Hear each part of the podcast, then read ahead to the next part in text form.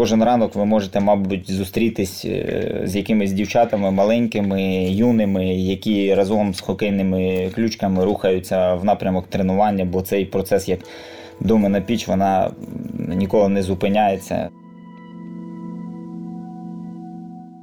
Я їду в країну, де війна, і заберу забираю з собою дитину. Мені було складно пояснити, але я, я їм єдине, що я їм сказала, просто це складно пояснити, це можна тільки відчувати. Я не можу вам пояснити. Це мої відчуття, і я відчуваю, що я повинна бути вдома. Складно, тому що є ці повітряні тривоги увесь час. Навіть е, в цей час, коли знаходимося е, в манежі в бомбосховищі, робимо якусь там е, якийсь стрейчинг, якусь підготовку. Важкувато, але ми ж українці, для нас нічого неможливого немає. Привіт, мене звати Петро Троць, і це подкаст на своєму полі, у якому я розповідаю історії українських спортсменів, які навіть попри воєнні реалії не опускають рук і торують шлях до своїх вершин у містах, які постійно перебувають під загрозою ворожих атак. Російське вторгнення поставило перед багатьма українськими спортсменами чимало непростих питань: як далі жити, чи продовжувати спортивну кар'єру, та як взагалі найкраще себе реалізувати за реалії країни, яка воює. Рішення були різними. Хтось не повертався з-за кордону після тренувальних зборів чи змагань, вибравши життя без обстрілів і повітряних тривог. А хтось повертався до рідного міста, від якого лічені кілометри до російського кордону, щоб продовжувати займатися улюбленою справою.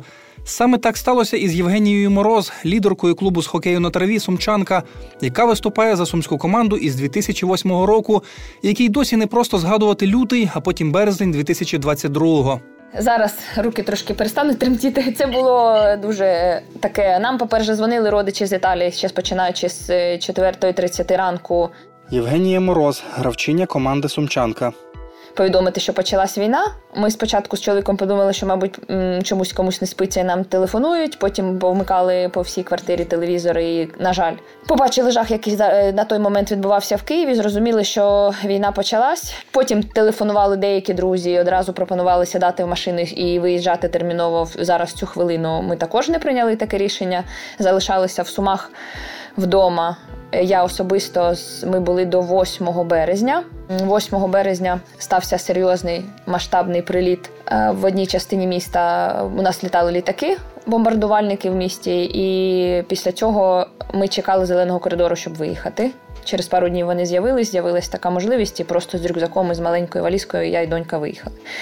Виїжджали також складно. Е, спочатку до Черкас якось там підподовезли друзі, потім один потяг, другий потяг е, за кордоном в Польщі шукали можливість їхати далі до Італії. Нас дорога зайняла троє з половиною суток е, до три з половиною доби. Це було щось таке, як ніби кошмарний сон, ніби не ніби не зі мною, але підсвідомість все пам'ятає, і дуже складно з цими емоціями справлятися навіть зараз. Перші обстріли, вагання, їхати чи не їхати, складна дорога з України. Шлях Євгенії Мороз із донькою на захід не був якимось особливим. Тисячі українських жінок в таких умовах вибиралися до мирних країн. В Італії лідерка сумчанки швидко знайшла, де застосувати свої спортивні навички. По-перше, я увійти в реальність навіть в те, що десь нема війни, дуже складно було. Перших два тижні мені складно було навіть бачити людей, які можуть просто виходити на вулицю гуляти. Потім, коли трошки дівчата, команда залишалася ще на той момент вдома. Тобто ми завжди тримали зв'язок, хто де як, як все відбувається. У них також в кінці березня з'явилась можливість їх саме Італійська Федерація запропонувала і запросила на два місяці. Вони запрошували за свій рахунок утримувати команду з можливістю тренуватись. Тож ми прийняли рішення, рішення, що ми їдемо туди. Е, Сумчанка клуб їде і готується до Кубку чемпіонів. Якраз, мабуть, в той момент я почала шукати можливість, хоча б якось підтримувати форму, щоб хоч якось виступити. І поряд зі мною я була в місті Ліворно е, в 20 хвилинах їзди на потязі. На потязі є Піза місто, і там є клуб хокейний. Тож я звернулася до них з пропозицією і з запитанням, чи можу я, наприклад, хоча б тренуватися з ними і в перспективі грати, тому що сезон вже розпочався. Не можу просто прийти і сказати, я буду. Тож вони мене з радістю прийняли, надали всі можливості і з транспортом допомогли з усім. Тобто я тренувалася з ними і тому мала змогу виступати. Виступати в італійській лізі виявилося зовсім не складно. Дуже легко можу вам сказати. Ми грали цього року на Кубку європейських чемпіонів з чемпіонами Італії, і ми їх обіграли 5-0. Але навіть за таких умов, коли в мирній країні можна було займатися улюбленою справою, будучи однією з лідерок нової команди, Євгенія Мороз вирішила повертатися додому. У клубі не хотіли відпускати українку, але та була невблаганна. Е, До останнього ні, е, і досі вони зі мною на зв'язку, телефонують, але або пишуть, е, в основному пишуть дівчата. Е, Вперше, з чого починається наша розмова, як ти, чи все в порядку в тебе, в твоїй сім'ї, і дуже переживають. Але так, їм було це також для них був цікавий досвід. У них команда не дуже високого рівня. Ми так потоваришували дуже з ними. Вони такі привітні. І вони також для них було Мені було важ- складно і важко їм пояснити, чому я із країни, який майже завжди свято, і всі такі трошки розслаблені і веселі люди. Я їду в країну, де війна, і заберу забираю з собою дитину. Мені було складно пояснити, але я, я їм єдине, що я їм сказала, просто це складно пояснити, це можна тільки відчувати. Я не можу вам пояснити. Це мої відчуття, і я відчуваю, що я повинна бути вдома. Ми, ми зібралися і поїхали. Рішення назріло, мабуть, ще десь всередині літа. У нас був чемпіонат Європи з хокею на траві зі збірною. І якось в один, мабуть, в якийсь момент я зрозуміла, що я зіграю чемпіонат Європи, повернусь в Італію, спакую свої речі, і ми поїдемо. Якраз починалась школа вдома. Я думаю, окей, хоч вона й онлайн, але це ближче додому. І дитина вже скучала за, за батьком, і за домом, за сім'єю, за друзями. Ну, звичайно, рішення приймала не вона, але їй також дуже хотілося додому. Тож, мабуть, все склалось так якось. Варіанту залишатися в Італії і надалі грати в темтешній лізі, як легіонерка, Євгенія навіть не розглядала. Питання складне і морально перш за все. Е, Виїжджати кудись і грати за кордоном е, до війни у мене не було навіть думки такої. В зв'язку з тим, що у мене донька, якій 8 років, е, прийняли складне з чоловіком рішення, що поки що ми виїжджаємо, але потім знову ж таки складне рішення, і ми повертаємось. Тому до цього бажання десь грати, де в іншій країні не було. Тобто були змушені тільки з війною. Залишатись також якийсь час так, ти чувствуєш, відчуваєш себе у безпеці, але думками, душею ти вдома, і це дуже складно морально, тому легше, мабуть, повернутися додому. У тренера сумчанки Євгена Бондаренка теж спочатку була дорога на захід, але після того, як він допоміг родині та спортсменкам виїхати за кордон, чоловік повернувся в Суми. Ну, моя історія трошки різниця, мабуть, е, з капітаном Євген Бондаренко, тренер команди Сумчанка.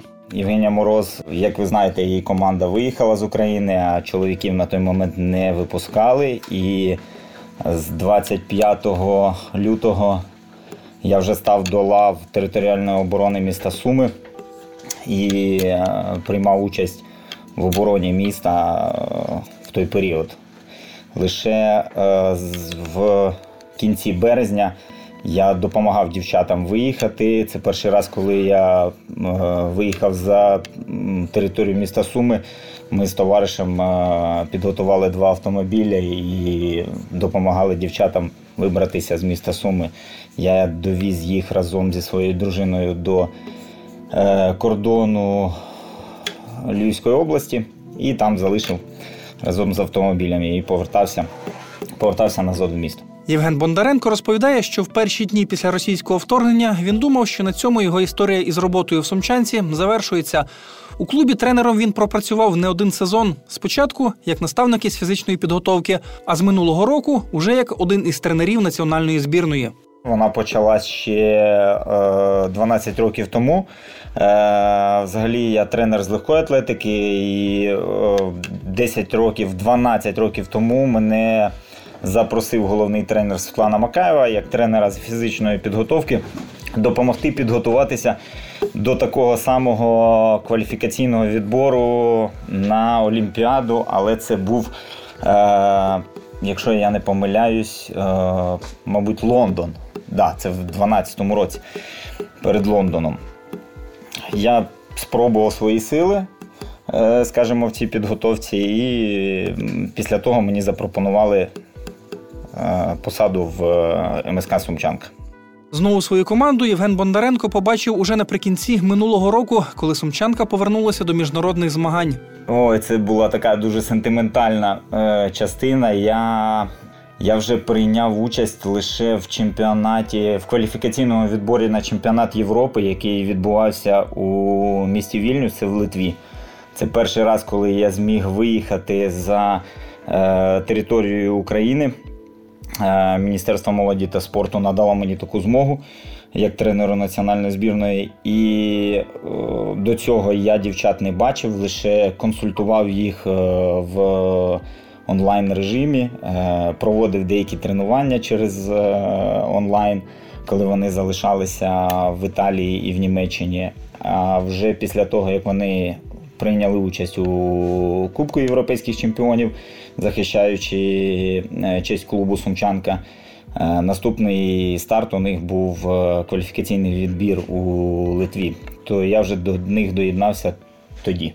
Поки в Україні призупинялися чемпіонати через війну, сумчанка шукала ігрову практику за кордоном. Наприклад, виступала у польському чемпіонаті. Ви запрошені викликів на різного роду турніру. Звичайно, дуже багато. Ми Е, зважаючи на те, яко, до чого ми готуємося, яку підготовку проходимо, вибираємо з того, що є, і беремо участь. І так дійсно е, в сезоні хокею на траві е, в цьому році МСК Сумчанка брала участь як клуб і грала в чемпіонаті Польщі для того, щоб мати змогу мати саме ігровий досвід. Сумчанка це і базовий клуб для жіночої збірної України з хокею на траві. Поки інші національні команди проводять збори за кордоном, сумські хокеїстки на початку листопада в рамках збірної працювали вдома.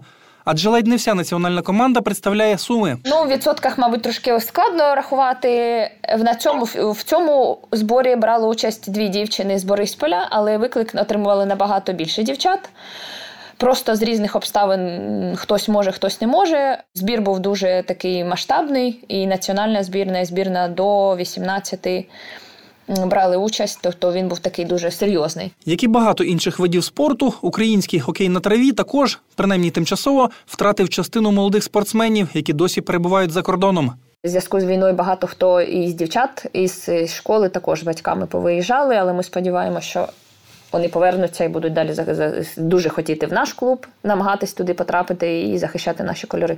Так, звичайно, це певна втрата, але в нас працює дитяча спортивна юнацька дитяча юнацька спортивна школа Олімпійського резерву, е, в якій, в якій також е, підростає покоління. І дівчата ті, що залишились, плюс трошки омолодилися ми. І так, це вплинуло, але ми працюємо. Я думаю, що ми зможемо підтягти свій рівень.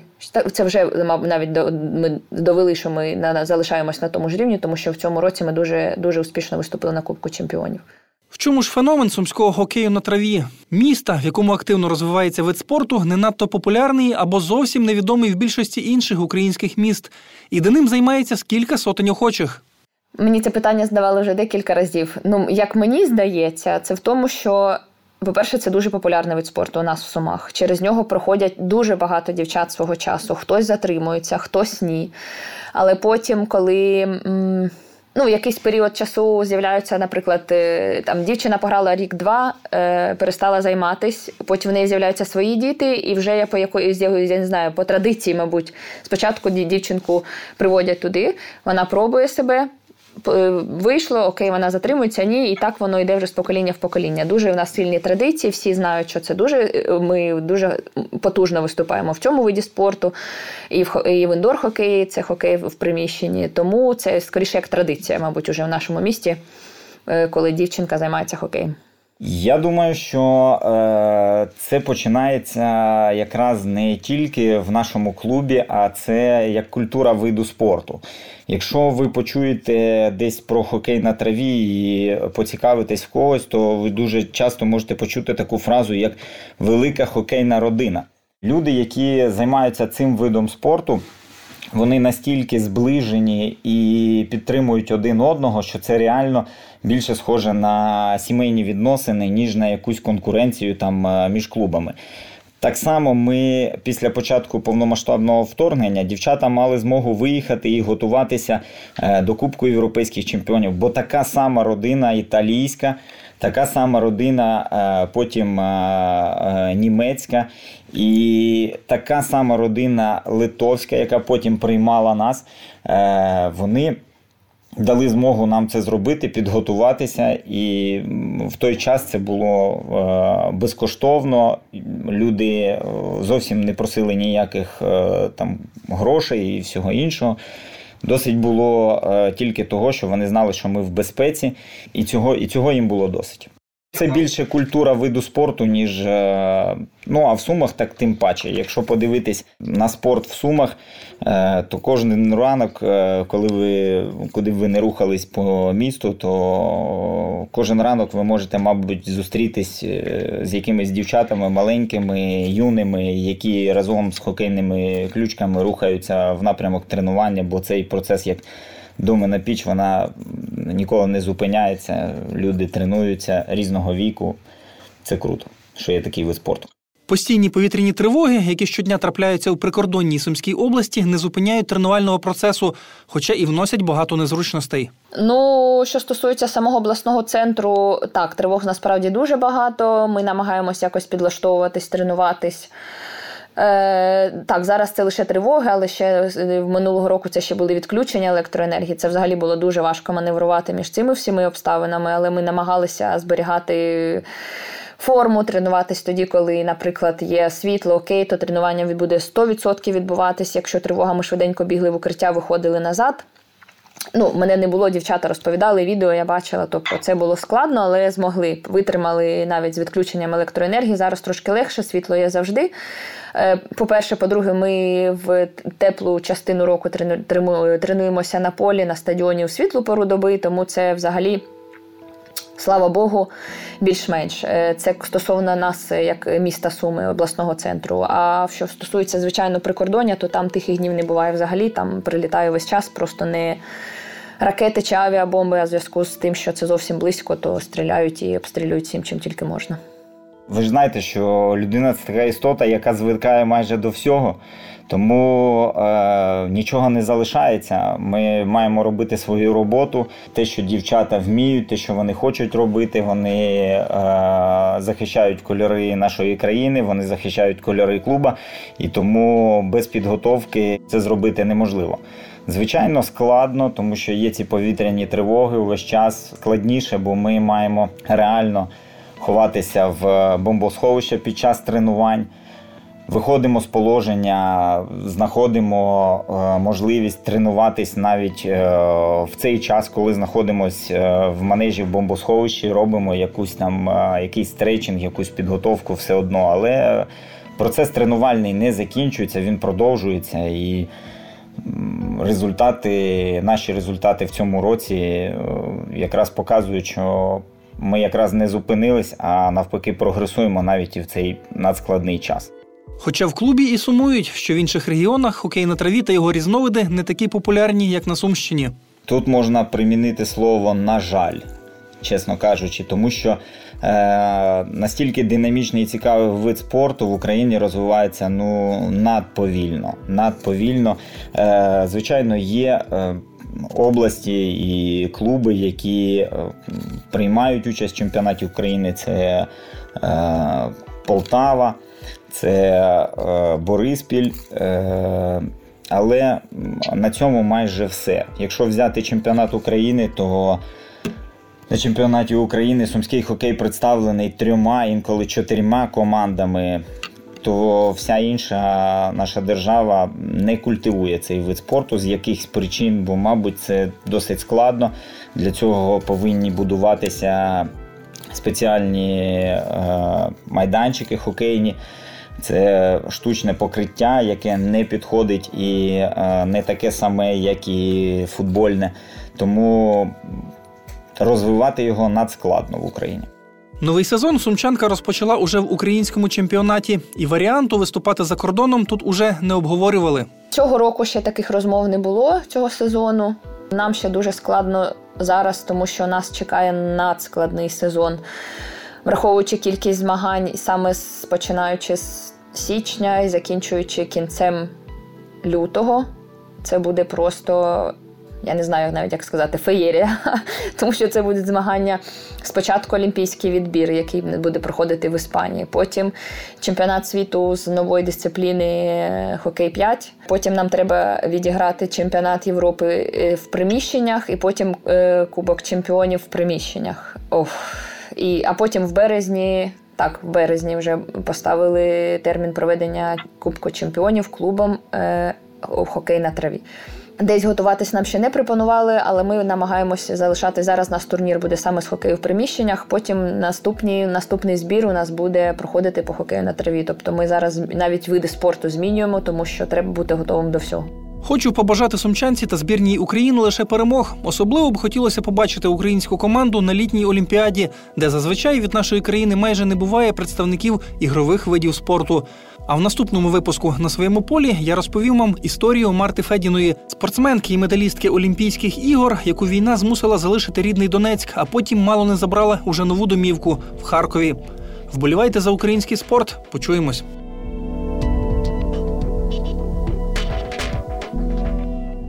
Цей контент створено за фінансової підтримки Європейського союзу. Вміст публікації є одноосібною відповідальністю Deutsche Welle Академії, програми Медіафіт для сходу і півдня України та не обов'язково відображає погляди Європейського союзу.